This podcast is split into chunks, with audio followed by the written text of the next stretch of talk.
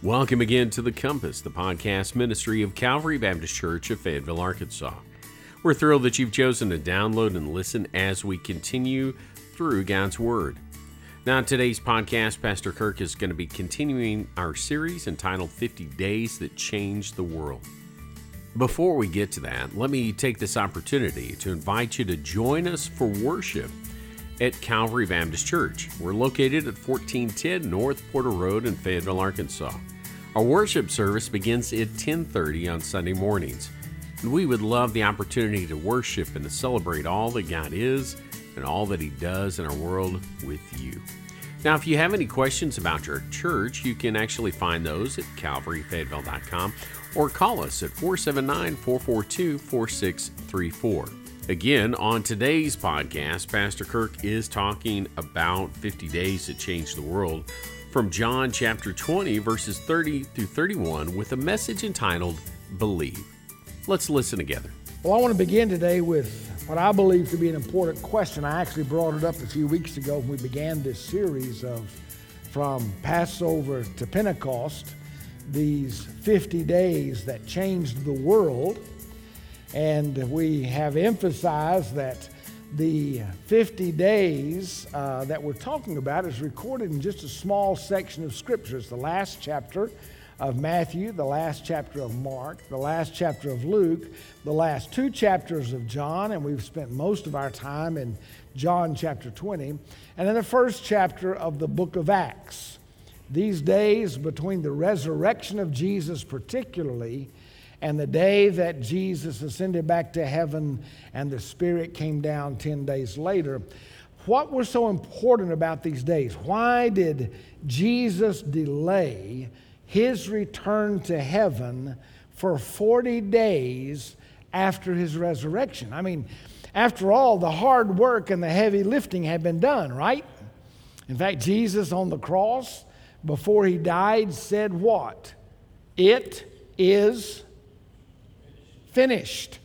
So if it was finished, why then did he hang around after his resurrection for another 40 days for what seemed to be unfinished work? Well, his work of redemption was finished when he offered his life as a sacrifice for our sins.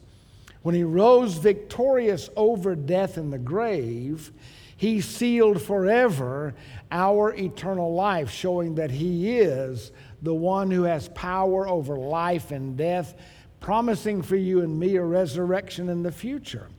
But His work with His disciples was not finished. He didn't just rise from the grave and go straight home to heaven. There were some things that needed to take place. In your worship guide today, in fact, you have a brief summary of the things, of the different appearances, uh, the things that we know from those chapters I alluded to a moment ago. You have a list of those events. We don't have a lot of detail there, a lot of scripture explaining where each one is found. But when you take Matthew, Mark, Luke, and John and Acts and you kind of collate that together and you uh, uh, you bring that into uh, an order of how they took place, the events after the resurrection, it looks somewhat like what you see uh, in your worship guide today. So, after his resurrection, Jesus walked among his followers for 40 days before ascending back to his Father in heaven. And then 10 days later, the Spirit of God comes in his fullness on the church, on the people of God. I believe we have some insight into why the delay of Jesus in our text today, which is two verses, John chapter 20, verse 30 and 31. Now, Jesus did many other signs in the presence of the disciples, which are not written in this book.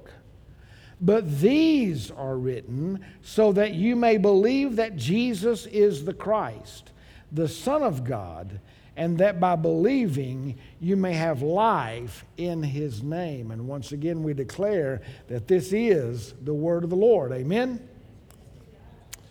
This is the word of the Lord. Jesus did many other things, all during the course of his life, especially during the course of his three and a half years with his disciples, that are not written in this book. There are even things that he did in those last 40 days of his pilgrimage here on earth that are not written in this book. I've always found it fascinating that the very next chapter, if you look over to John chapter 21, that in verse 25, John says this Now there are also many other things that Jesus did. He repeats that. Then he says, Were every one of them to be written, I suppose that the world itself could not contain all the books that would be written.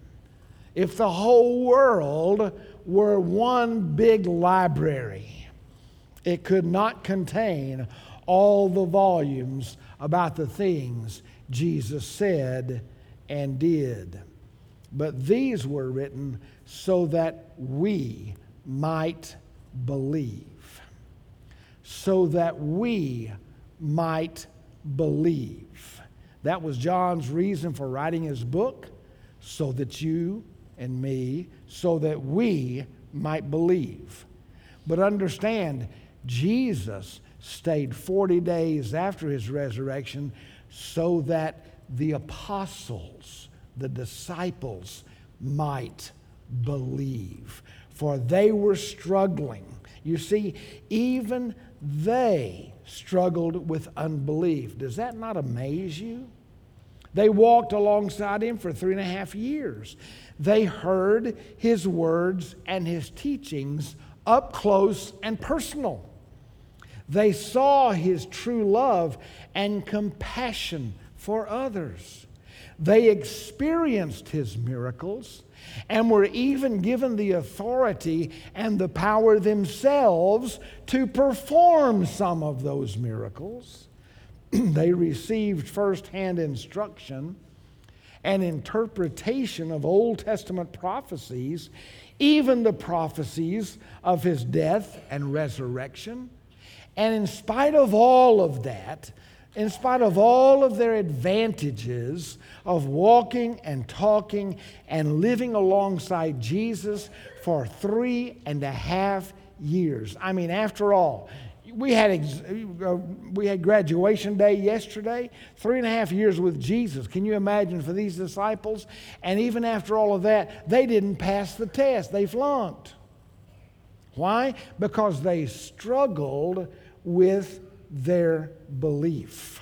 If you want proof of that, let me just share with you a few verses, then I'll get to the outline for our message today. In Mark chapter 16 and verse 14, we read these words. This was late in the day of, of Resurrection Sunday.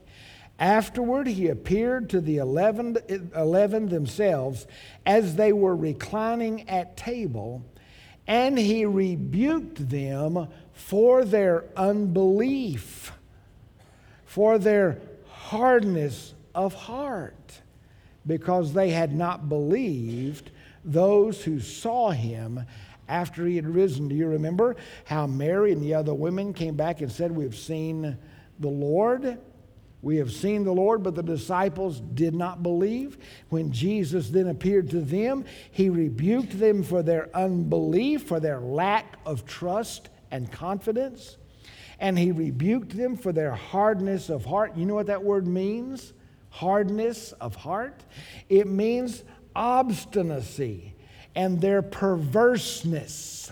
He rebuked them because they were so obstinate and they were so perverse because they had not believed. Literally, they had refused to believe. It was a matter of the heart.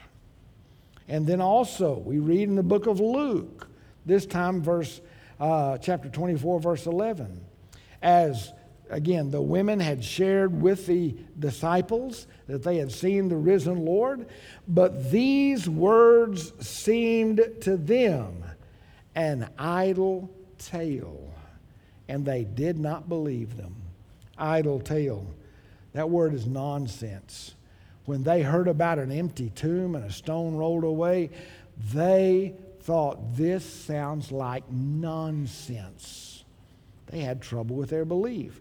Again in Luke chapter 24, verse 25, and Jesus said to them, O foolish ones, and slow of heart to believe all that the prophets have spoken.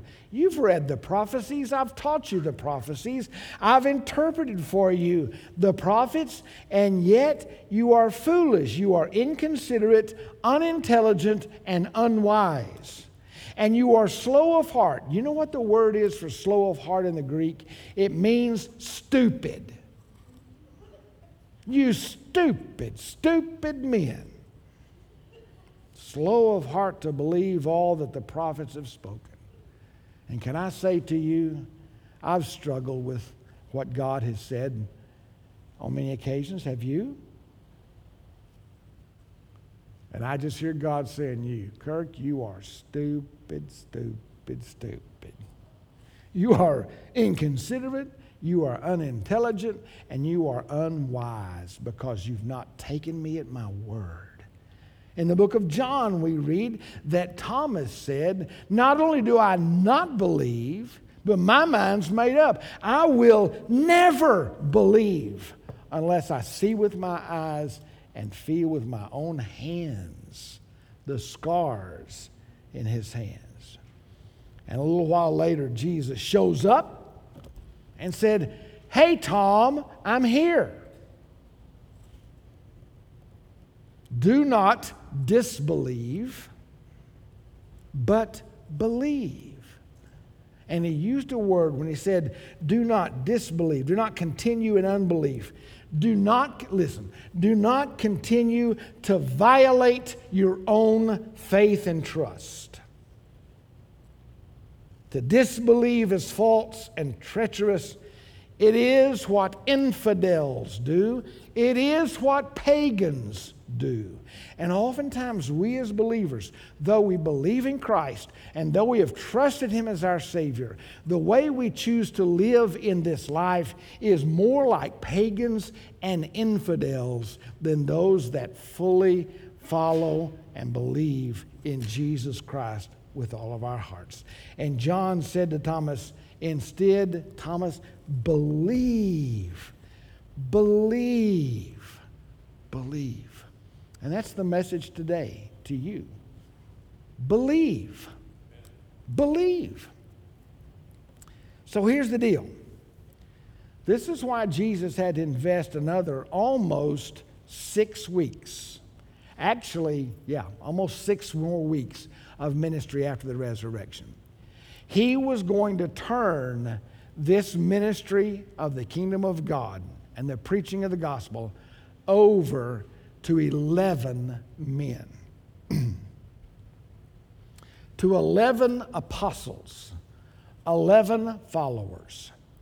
Had he rose from the grave and ascended straight from the grave tomb of Joseph of Arimathea on back to heaven, he would have left all of his ministry in the hands of men who were acting more like pagans and infidels rather than men who were ready to do his will. They weren't ready to handle the truth of the gospel. Though they had walked with him and talked with him, though they had done many great things during these three and a half years with Jesus, and though they had learned many important lessons, and though they had seen what others have never seen, they were not ready to carry the burden of the gospel. They were disbelieving. They were struggling to believe in his resurrection. And if they were having doubts about his resurrection, how firmly could they preach then the ministry and the gospel of the resurrection to other people? This is how Luke begins the book of Acts. He summarizes it for us. He says, Jesus presented himself alive to them these disciples, these followers. He presented himself alive to them after his suffering by many proofs. I believe the King James uses the word infallible truths. Definite, positive, clear, undeniable proofs. That's how Jesus presented himself to his disciples after his suffering, after his resurrection, appearing to them during 40 days and speaking about the kingdom of God. So, for 40 days, almost six weeks, he invested his life again into these men with many undeniable, infallible truths of his resurrection so that they would be real, true, unshakable believers and followers in Jesus Christ. That's what we need today. I need to be that kind of believer, and so do you. Why would they need to be so sure of the gospel and of the death and resurrection of Jesus? Because you see, these men were going to face the same fate as Jesus. They were going to be called on to give their lives also for what they believed in. And to a man, all 11 of these disciples died martyr's death except one. Possibly John lived to an old age. But understand, even before that, they tried to boil him in oil and he just wouldn't die. But all the rest were run through with lances, crucified upside down, beheaded, and all the rest. They needed to be sure of this gospel that it was worth dying for. And that's why Jesus spent this time with them. Now, let me say this, and I'm going to give you three points, and, and it'll work pretty quickly. So don't worry that we've got the whole sermon yet to go. Okay, I, I see a little bit of fear and trepidation in your faces. Understand this when the Bible talks about faith, in the New Testament, in the Greek language in which the New Testament was written, the word believe and the word faith are exactly the same word. There's no distinction, there's no difference. Now, today, we tend to kind of separate the two because we talk about believing is one thing, but having faith is another. But understand when the Bible uses that word or those uh, that word, the context will reveal to us what kind of belief that we're talking about, whether it's just mental belief here or whether it's real heartfelt faith. The word simply means mental assent, but also to have faith, also to entrust yourself to something or someone. And I want to say to you, whatever you are putting your hope and trust in today to get you to heaven, it needs to be true Bible belief, true Bible faith. And so let me define that for you. And we have a little illustration, I believe, that'll be on the screen. Genuine Bible faith, understand this, it begins in the head with mental understanding, comprehension, mental assent.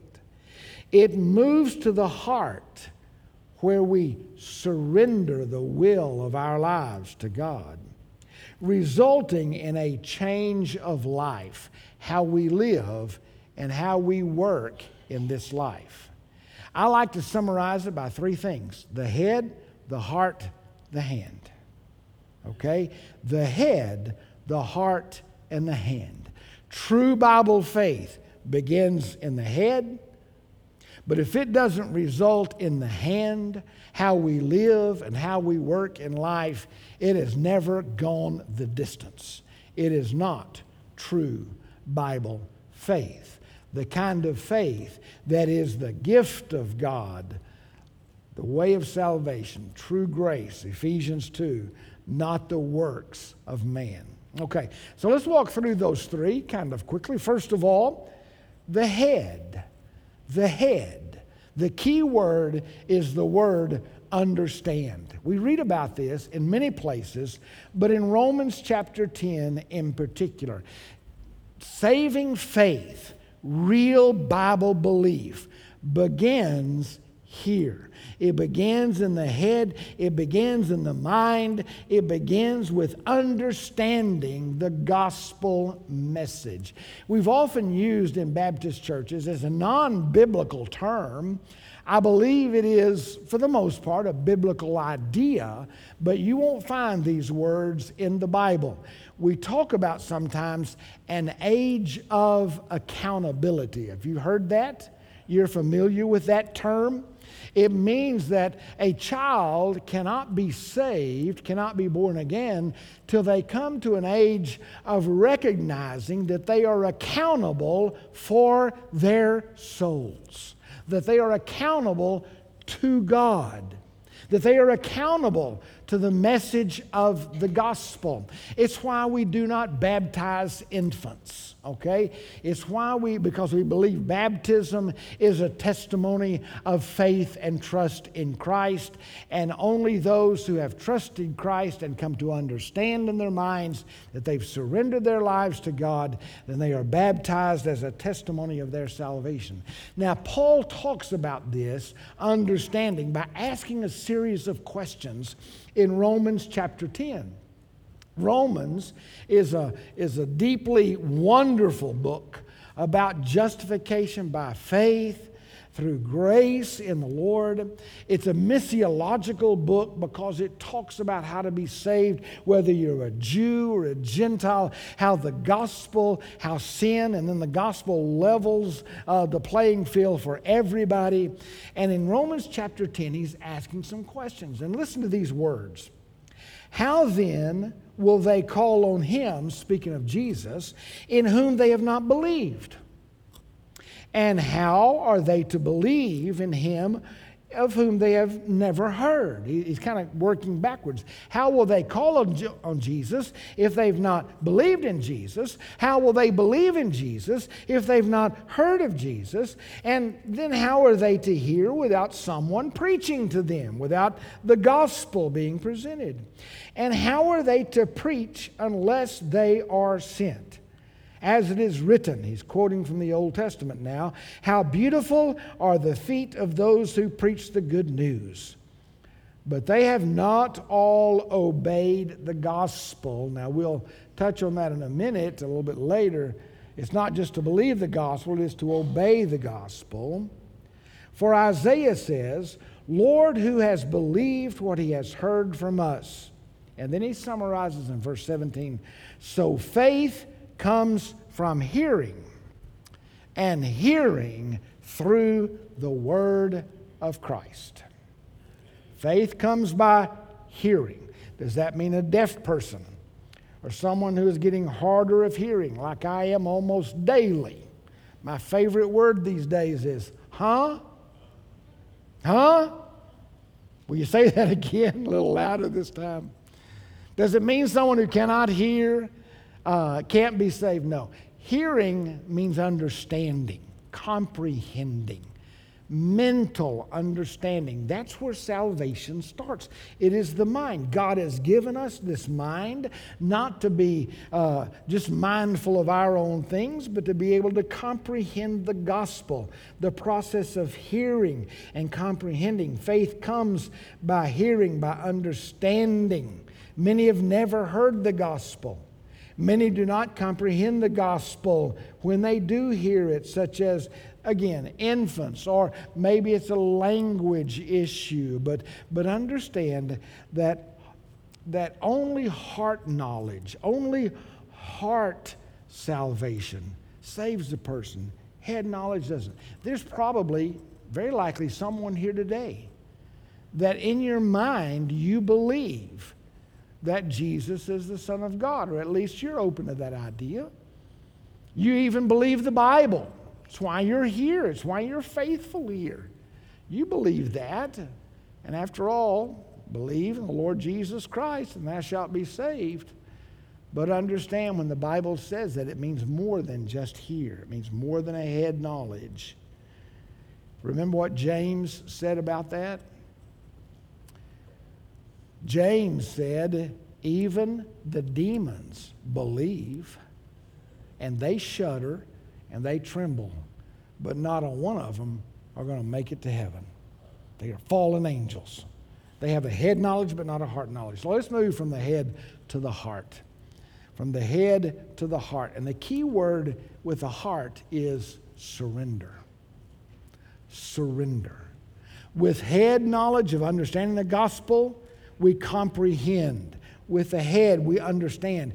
But it is with the heart, and the heart not as a an organ inside your body that keeps you alive, but the heart being recognized as the very center of your emotions and your will, the inner you, where real decisions are made, where the real you is located. And there in the heart, when you comprehend the gospel, you recognize there is a decision to be made. A decision to be made. What am I going to do with this gospel? that tells me that if I do not follow Christ, if I do not obey the gospel, that I will spend an eternity separated from God in a place called hell. That, that the only way of knowing God and to be with God for all eternity is to trust Him and to believe in Him with my heart and surrender my heart. I have a decision, I have a dilemma. Am I going to do that or not? There's an old saying that says some people are going to miss heaven by 18 inches, the distance from here to here. They've got the head knowledge, but they don't have the heart knowledge because they've never run up the white flag of their will. They've never surrendered themselves to the Lord Jesus Christ as their Savior. They've never let the truth grip their hearts and lead them to surrender. As I mentioned, James, the half brother of our Lord, in James chapter 2, talking about the demons, even they believe and shudder, but understand they are fighting him tooth and nail. They are resisting His will. They are resisting His gospel. They want to keep you from trusting Christ as your Savior. They will do anything. They are bent on destruction, but they believe here. But they don't surrender here. Now, back to Romans chapter 10 and the verses leading up to the ones we read a moment ago. Listen to this. But what does it say? The word is near you, in your mouth and in your heart. That is the word of faith that we proclaim. Because if you confess with your mouth that Jesus is Lord, now listen, and you believe in your heart that God has raised him from the dead, you will be saved. For with the heart one believes and is justified, and with the mouth one confesses and is saved. For everyone who calls on the name of the Lord will be saved. That's the promise of Scripture. And you understand that, that when he said, For with the heart one believes and is justified, with the mouth one confesses and is saved, he's moving on to point number three that we'll get into in a moment that confession of the mouth, that public willingness to confess, to follow the Lord in baptism, to declare I'm a follower of Jesus Christ. That's how the gospel changes our lives. That's how it changes our hands, our work, the way we live, and the way we carry out His will in this life. But I want to step aside from this for just a moment and say something because I think we struggle with it. I know I have. Salvation, listen to me now, is more than a feeling. Salvation is more than a feeling. Understand, feelings and emotions are very tricky things. They are even deceitful. The Bible tells us the heart, our feelings, our emotions, the seat of our, uh, of our inner being, the heart is deceitful above all things and desperately wicked.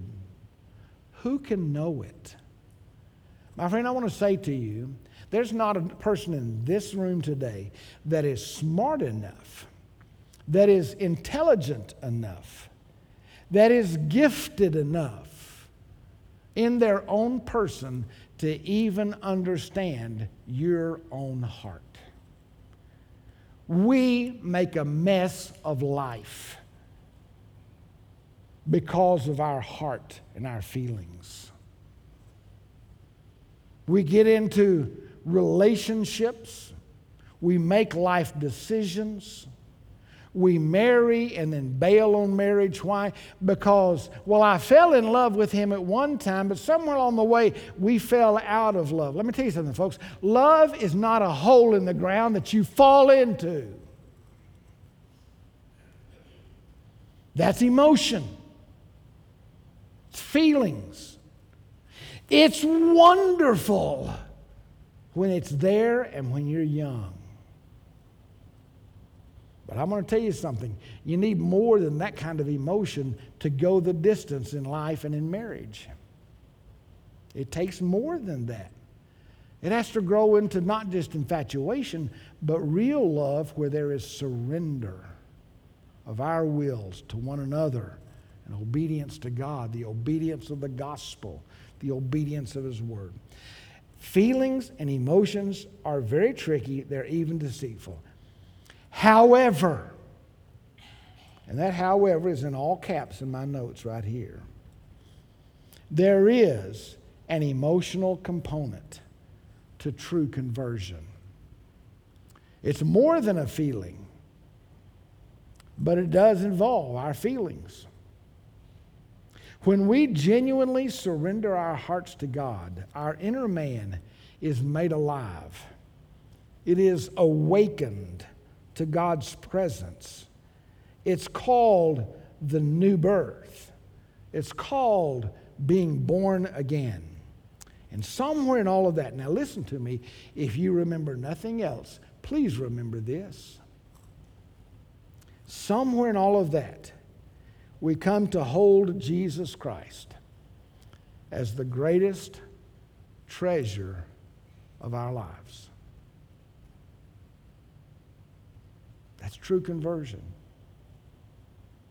We don't always live by that. We don't always make the best decisions. But somewhere in our lives, Jesus Christ has to become our greatest treasure. More important than any other human being. More important than my family, more important than my career, my job, more important than my possessions, more important than my hobbies, more important than my sports, more important than anybody or anything, Jesus Christ is our greatest treasure. Listen to this testimony by John Wesley, the brother of Charles Wesley, the famous Wesleys of England. This is his testimony. In the evening, I went very unwillingly. I understand that by this point in his life, John and Charles both had been ordained as ministers. They were serving as pastors. They had even gone overseas to do mission work. But here's what John had to say because you see, in the very same year that John Wesley experienced this salvation, shortly before this, his brother Charles had experienced salvation. In spite of all of their work they had done for God, they were not converted.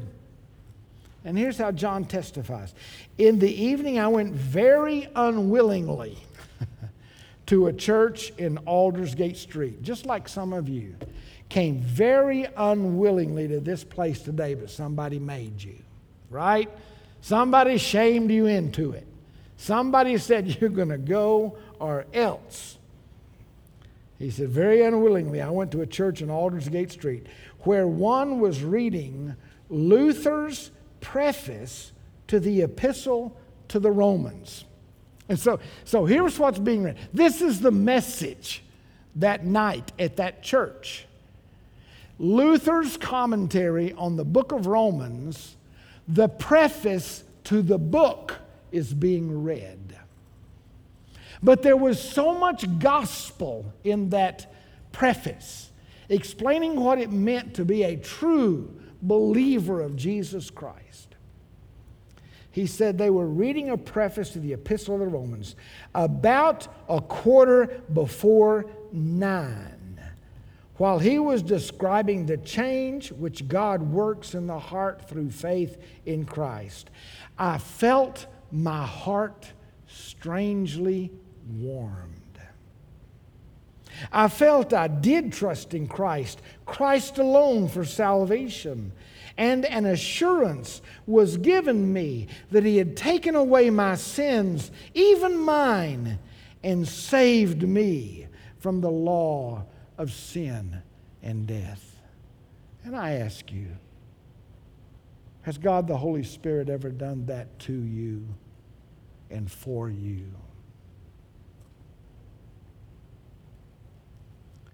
Friends, I didn't know much. I was nine years old when, as best I can understand it, God converted my soul. I confess to you, I can't remember praying a prayer. I can't remember ever saying, Jesus, come into my heart and save my soul. All I know that night was, for some reason, for the first time in my life, I wanted Christ. I wanted forgiveness. I wanted to be his follower. And that decision did not come from me because the Bible says no one seeks God on his own. No one chooses Christ on their own. Only when God energizes the Spirit, only when God does that work of quickening, that warming of the heart that Wesley describes, only when God gives the gift of faith is that desire ever there. I remember that night. For some reason, we were at church and revival meeting. My parents didn't go to church much even on a good Sunday. I don't know why we ended up at church on a Wednesday night of a revival meeting in November of 1962, but we did. And I went forward to tell that pastor that I wanted to follow Christ. Brother Bob Batson, Park Place Baptist Church, Little Rock, Arkansas, read some scriptures and prayed for me.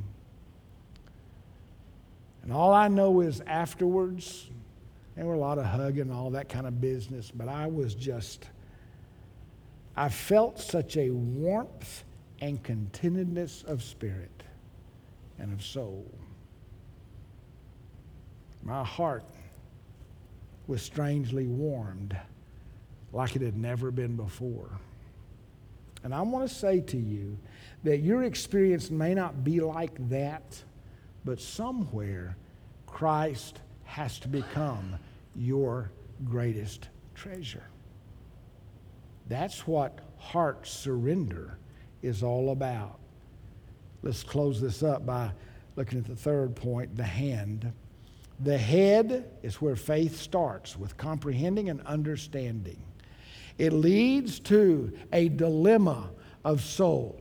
Our heart, where our will and emotion reside, we have to make a choice to repent, to turn away, to give our lives to Christ, to surrender ourselves to God. When that happens and we do that, understand this God does this other part. It deals with the hand, and the key word is change. God changes me. Always know this anytime and every time that someone surrenders themselves to God, they are forever changed, never to be the same again. The leper is made whole and clean. The possessed, the demon possessed, find release and relief.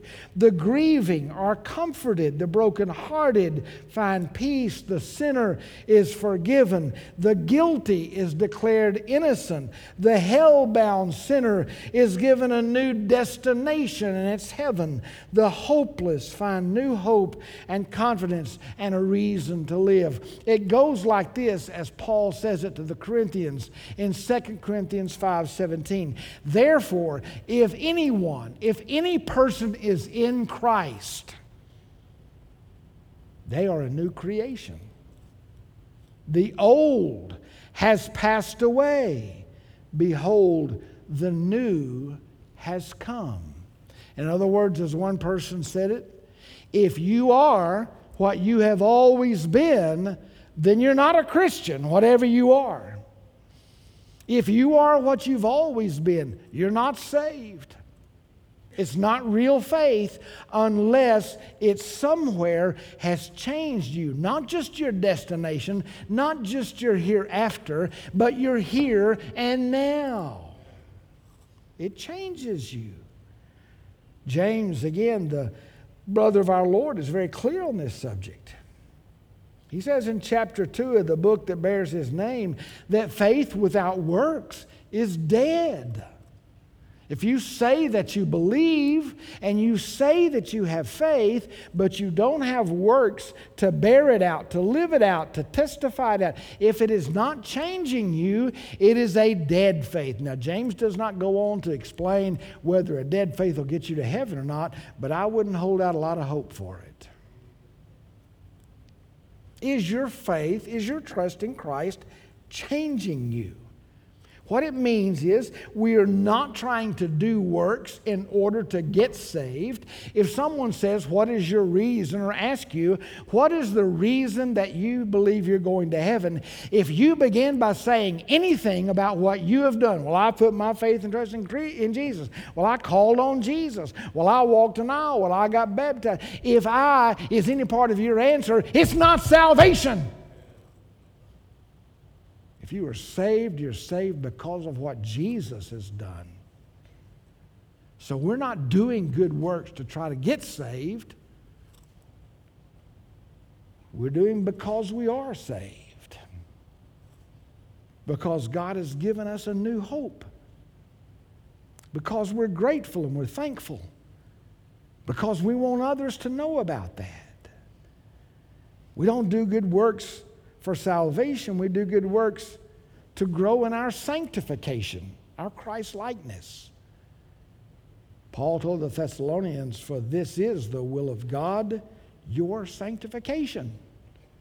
So if your salvation is not leading you, if your conversion, if your surrender to God is not leading you to the baptismal waters to testify of that, is not leading you to, to love the people of God and the church of God and the work of God and the Word of God, something's missing somewhere. Your life, if you are a Christian, has been changed. God's new creation. We have a new Father, God in heaven. We have a new family the church, the people of God. We have a new faith, confidence, the Word of God. We have a new foundation to build our life on Jesus Christ, the only foundation that will ever stand the storms of life. We have a new future, a home in heaven. Everything has become new because of the gospel of Christ. And so our lives become new as well. Our lives are changed. So, where are you today? Do you believe? Really believe? Truly believe? More than here, but here. Has what you believed here about the gospel caused you to run up the white flag and surrender your life to God? And are you allowing Him to change you day by day into greater Christ likeness? Bow your heads with me, please.